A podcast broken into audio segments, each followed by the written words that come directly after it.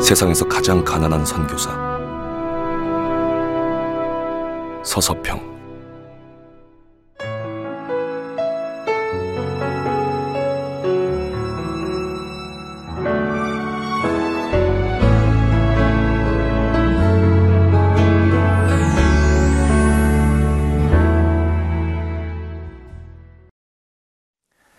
할렐루야. 오늘 하루의 삶도 주께서 우리 인생의 길을 인도하시는 줄로 믿습니다. 아, 우리 인생의 길을 걸어가면서 우리는 미래를 알 수 없는 불확실성 속에 살아갑니다. 한치 앞을 알 수 없다는 것 때문에 불안하기도 하지만, 아, 그러나 그렇기 때문에 더 사람들은 많은 계획을 세웁니다.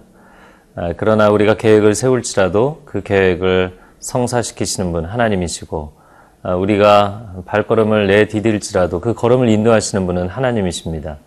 아, 우리의 인생의 길을 그렇게 선한 길로 아름답게 섭리하시고 인도하시는 주님을 신뢰하며 말씀을 통하여서 어떻게 우리를 인도하시는지 함께 보도록 하겠습니다.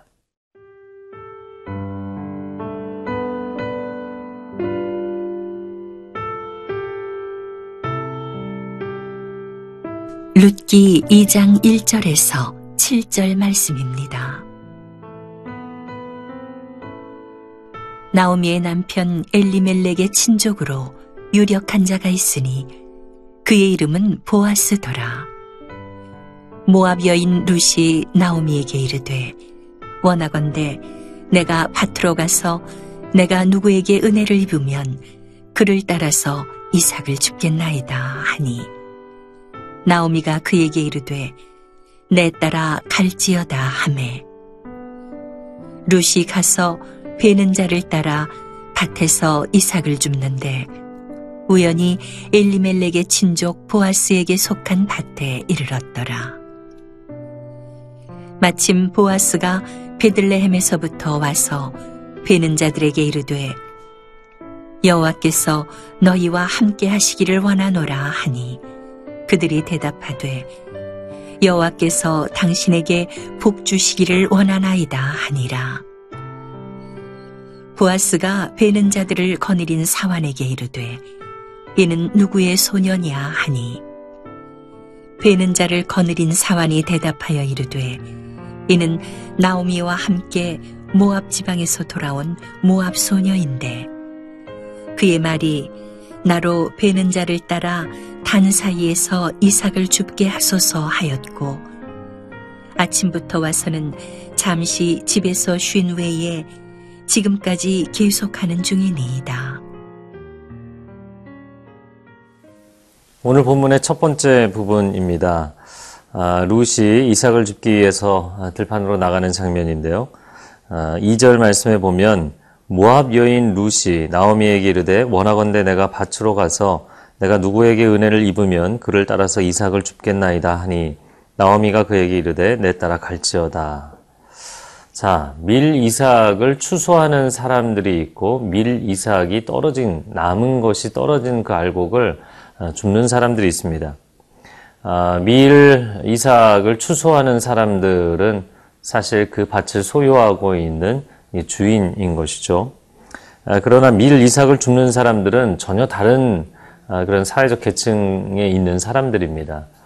이 사람들은 소장농도 아니고 그래서 그 밭을 소유하고 사람들을 부려서 일을 시키는 사람들이 아니라 그냥 그 밭에서 추수가 끝나면 어, 바닥에 그냥 떨어지는 이삭들 어, 그것을 주워서 탈곡을 해서 어, 삶을 연명해가는 그런 사람들입니다. 그래서 어떻게 보면 이렇게 밀 이삭을 추수하는 사람들과는 전혀 사회 경제적 계층이 다른 종류의 아주 가난한 사람들이죠. 그래서 모세오경에서는 이런 사람들을 하나님이 잘 돌봐주라고 이스라엘 백성 공동체에게 말씀하십니다. 아, 객과 나그네와 고아와 과부와 가난한 자들을 너희가 잘 돌봐야 된다라고 부탁을 하셨던 것이죠. 아, 그래서 이스라엘 사람들은 추수할 때 뭐 알곡 하나 떨어지지 않게 그렇게 추수하는 것이 아니라 아, 조금은 느슨하게 어, 너무 꼼꼼하게 베지 않고 이삭이 떨어질 수 있도록 그렇게 추수를 했던 것이죠. 그것은 가난한 사람들에 대한 배려였습니다. 또 과수원에서도 아, 그 과수를 뭐 그냥 모조리 다 따는 것이 아니라 아, 좀 따기 어려운 부분들 아, 이런저런 것들을 남겨두고 아, 그렇게 추수를 하도록 했던 것이죠. 글쎄 오늘날의 경제적인 상황으로 놓고 본다면 이런 것입니다. 물론 대기업들이 기여하는 부분도 많겠지만 아, 중소기업이 건강하게 성장할 수 있는 그런 아, 기업 환경을 만들어내는 것, 또 골목 상권과 전통 시장을 활성화시키는 것, 아, 이런 것들이 어떻게 보면 성경적인 정신과 상당히 유사하다고 보입니다. 아, 모압 며느리 루시 밭에 가서 이삭을 줍겠다라고 이야기를 한 것은 예, 그들이 모압에서 이스라엘로 돌아온 이후에 알곡이 몇 톨이라도 있어야 아, 그들이 끼니를 때울 수 있고 생명을 연장할 수 있기 때문인 것이죠. 아, 그래서 그 말을 듣고 시어머니인 나오미가 아, 애정을 가지고 내 딸아 가라 이렇게 말합니다. 아, 며느리에게 딸이라고 아, 어떻게 보면 딸보다 더 소중한 자식보다 소중한 그런 며느리였던 것이죠. 자, 3절 말씀에 룻이 가서 베는 자를 따라 밭에서 이삭을 줍는데 우연히 엘리멜렉의 친족 보아스에게 속한 밭에 이르렀더라. 자, 이삭을 줍는데 누구를 따라가냐면 추수하는 사람들이 아, 그 단을 거두어 가면 뒤따라가면서 떨어진 것을 줍는 그런 일을 했던 것이죠. 그런데 우연히 친족 보아스의 밭에 이르게 됩니다. 아, 물론 룻에게는 우연이지만 하나님께는 필연이고 아, 하나님이 주권적으로 섭리를 하신 것이죠. 여러분 우리 인생에 많은 것들을 계획합니다. 그리고 열심히 살아갑니다. 물론 내가 맡은 자리, 부르심의 자리에서 최선을 다하는 것 중요합니다. 그러나 더 중요한 것은 내 인생을 결국에 완성하시는 것은 하나님의 은혜의 손길이라는 것입니다. 그래서 내가 열심히 노력하지만 기도의 시간이 반드시 필요하고 또 하루를 살아가면서 성령님의 감동하심과 또 아침에 큐티한 이 말씀의 기초에서 그 말씀의 인도하심과 성령의 감동하심의 인도하심을 잘 따라가는 하루가 될 수 있기를 바랍니다.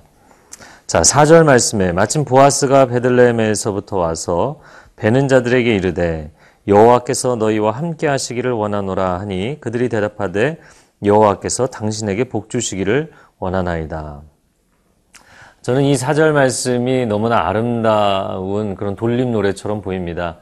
보아스가 아, 밀 추수하는 사람들에게 축복의 말을 아, 축복의 인사말을 건네고 또 그 가난한 사람들은 보아스를 우리가 이렇게 할 수 있도록 어, 넉넉하게 여유를 베풀어 주는 은혜를 베풀어 주는 당신에게 하나님의 복이 임하기를 원합니다. 아, 우리 사회가 좀 이런 모습이 필요하다고 생각이 됩니다. 아, 대기업들을 보면 또 하청하는 중소기업들에게 이윤이 남지 않을 정도로 너무 박하게 하는 것 성경적인 원리에 맞지 않습니다. 아, 대기업도 성장하지만 중소기업도 함께 성장할 수 있는 그런 아, 기업 환경, 기업 생태계를 만들어가는 게 중요하고요. 또 고용인과 노동자, 고용자와 노동자가 함께 성장할 수 있는 것, 교수와 학생이 함께 성장하는 것, 또 가정에서는 부모와 자녀가 함께 성장하는 것. 하나님은 이렇게 함께 공존하고 공생하는 공동체가 이 땅 가운데 세워지기를 원하시는 것이죠. 저는 한국에 찾아온 외국인 노동자들 가운데 너무나 악덕 기업주를 만나서 억울하고 화가 나고 이런 분들도 봤지만 정말 좋은 크리스찬 리더, 크리스찬 사장님을 만나서 아, 내가 한국에 와서 하나님을 만났고 신앙을 갖게 됐고 너무나 큰 은혜를 누렸다 이런 고백을 하는 분들을 만나 보았습니다. 오늘 여러분은 어떤 인생을 사시겠습니까? 여러분을 만나는 사람들이 여러분을 통해 하나님을 만나는 축복의 하루가 되기를 바랍니다.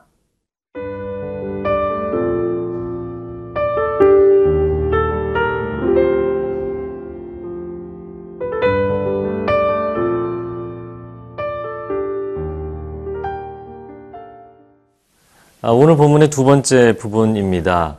아, 그 일하는 사람들 가운데 보아스가 아, 루시라는 여인, 처음 보는 여인이 있는 것을 발견한 그런 장면입니다.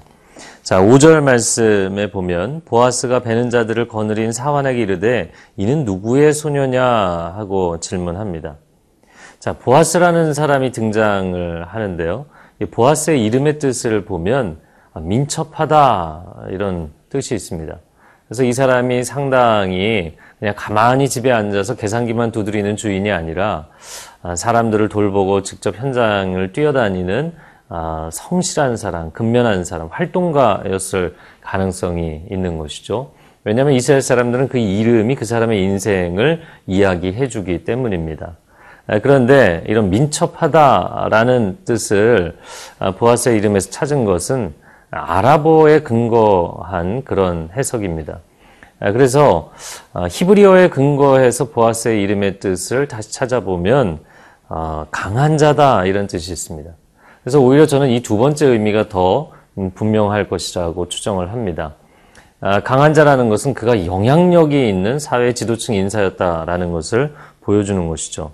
자, 그런데 아, 그런 영향력이 있는 높은 지위에 있는 이 보아스가 참 훌륭한 모습을 보입니다. 그것은 5절에 나오는 부분인데요. 아, 처음 보는 소녀가 누구인지 직접 물어볼 수 있었음에도 불구하고 자기 사환을 불러서 어, 이야기를 질문을 하는 것이죠. 아, 이 소녀가 누구냐? 왜냐하면 그 사람이 어떤 개인적인 사연이 있을지 모르는 것이잖아요. 그래서 상대방이 아무리 자기와는 다른 사회적 계층에 있는 사람일지라도 상대방을 아주 세심하게 배려하는 모습을 보여주었습니다. 그리고 물론 앞부분 4절에 본 것처럼 아, 자기의 힘을 연약한 사람들을 이용하는 데 사용하는 것이 아니라 아, 그들을 위해서 아낌없이 블레싱하고 축복하는 그런 장면을 아, 보여주고 있죠. 아, 우리가 보통 교육학에서 눈높이 사랑이라는 이야기를 합니다. 키가 큰 사람이 키가 작은 사람과 소통을 하고 공감을 하려면 아, 눈높이가 다른 경우에 그러면 누가 맞춰야 되는가? 아, 키가 큰 사람이 작은 사람에게 고개를 숙여 맞춰줘야만 가능해지는 것이죠. 그런데 우리 사회를 보십시오. 우리 사회는 거꾸로 되어 있습니다. 나이가 어린 사람이 많은 사람에게 맞추게 돼 있고 직급이 낮은 사람이 직급이 높은 사람한테 맞추라고 이야기합니다. 경험이 적은 사람이 경험이 많은 사람에게 맞추라고 이야기합니다. 아, 그런데 그것은 사실 어려운 일이죠. 어떻게 키가 작은 사람이 큰 사람에게 맞추겠습니까? 하나님이 이 온 우주에 그리고 인간 사회 공동체 안에 세우신 하나님의 리더십의 법칙이 있는데 그것은 천상에 계신 하나님이 지상으로 내려오시는 것. 키가 큰 사람이 작은 사람에게 눈높이를 맞추는 것입니다. 보아스는 그런 하나님의 인자하신 성품을 아, 인애로우신 성품을 아주 잘 닮은 사람이었던 것이죠. 자, 6절 말씀에 배는 자를 거느린 사환이 대답하여 이르되 이는 나오미와 함께 모압 지방에서 돌아온 모압 소녀입니다. 이렇게 이야기를 합니다. 그리고 7절에 이어서 그의 말이 나로 배는 자를 따라 단 사이에서 이삭을 죽게 하소서 하였고 아침부터 와서는 잠시 집에서 쉰 외에 지금까지 계속하는 중이니이다. 아, 여러분 이 룻을 보십시오. 얼마나 성실하게 섬기고 있습니까? 만약에 자기 입에 풀칠을 하는 정도로만 어, 양식을 구하는 것이라면 이렇게 열심히 하겠습니까? 아, 연로하신, 연약하신 시어머니를 잘 섬기겠다는 아, 그의 지극정성의 마음이 드러나고 있는 것이죠. 그래서 저는 이런 룻을 보면서 하루 종일 타지에서 이렇게 열심히 수고하는 룻을 보며 정말 울컥, 울컥하는 그런 감동이 있습니다. 저는 이 보아스와 룻의 첫 번째 만남, 어, 사회 경제적인 계층이 다르고 서로가 위치가 다르지만 다른 사람을 배려하고 존중하는 마음, 그리고 나를 위해 사는 것이 아니라 다른 사람을 축복하며 사는 이 인생, 두 사람이 굉장히 닮은 꼴이라는 게 보이죠. 아, 우리가 유유상종이라는 표현을 씁니다. 이 표현은 별로 긍정적인 뉘앙스는 아니지만, 아, 그러나 긍정적으로 해석하자면 사실 좋은 사람은 좋은 사람을 알아보게 돼 있습니다.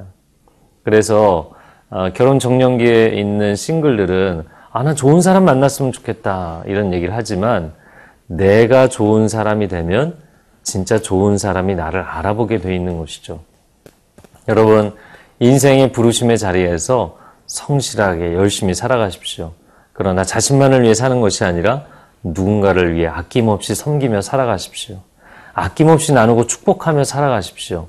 그러면 당신의 평생에 그런 당신과 같은 최고의 동역자를 하나님이 보내주실 것입니다. 함께 기도하겠습니다. 아, 사랑하는 주님, 오늘 하루를 살아가며 내 곁에 있는 사람들을 나의 기준으로 평가하는 것이 아니라 오히려 내가 아낌없이 사랑하고 섬기고 나눌 때 하나님 아, 나의 소중한 가치를 발견하는 또 한 사람의 동역자를 만나는 그런 축복의 하루가 되게 하여 주옵소서. 우리 평생에 하나님께서 만남의 축복을 허락하여 주셔서 그 만남을 통해 하나님의 나라를 세워가는 은혜가 있게 하여 주옵소서.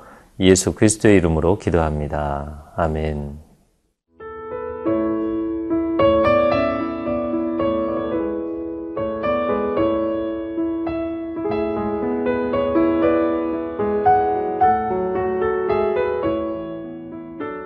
프로그램은 시청자 여러분의 소중한 후원으로 제작됩니다.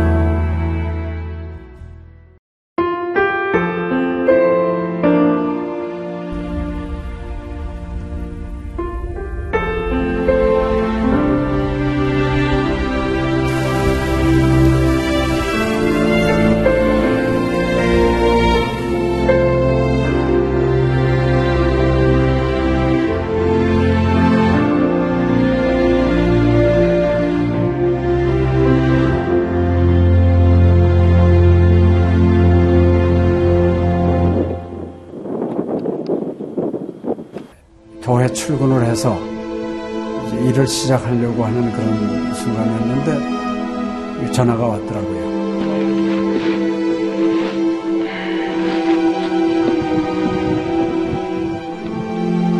떨리는 음성으로 어, 우리 김성호 선교사가 그 지방 사역 나갔다가 전기 사고로 예, 소천을 했습니다.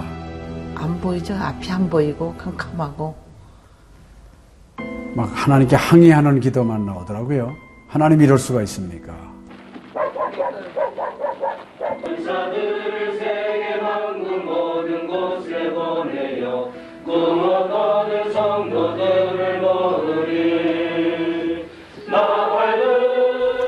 성호야 미안하다 미안해 이렇게 그 생각밖에 없어요.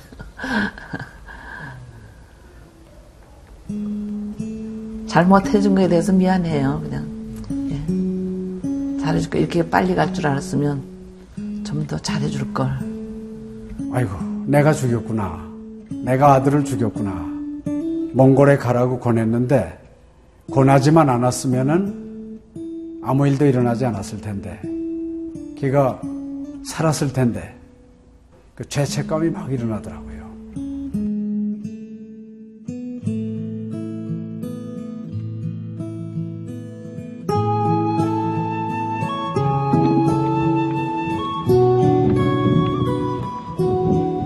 김성호 아들은 네, 네가 보낸 것이 아니라 내가 보냈다.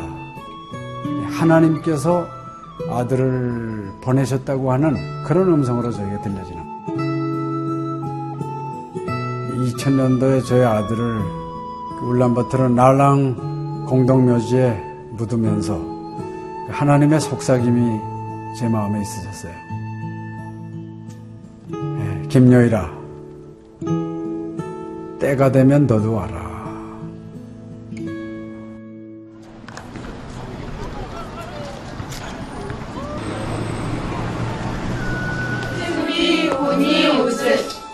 허연. 머니 눈과 귀 눈. 예수님의 없는 팀 총이시. 네, 이제는 여러분들은 새로운 시점을 해요. 아다 다 먹기 싫을 때 봤어. 네, 그걸 확실히 내가.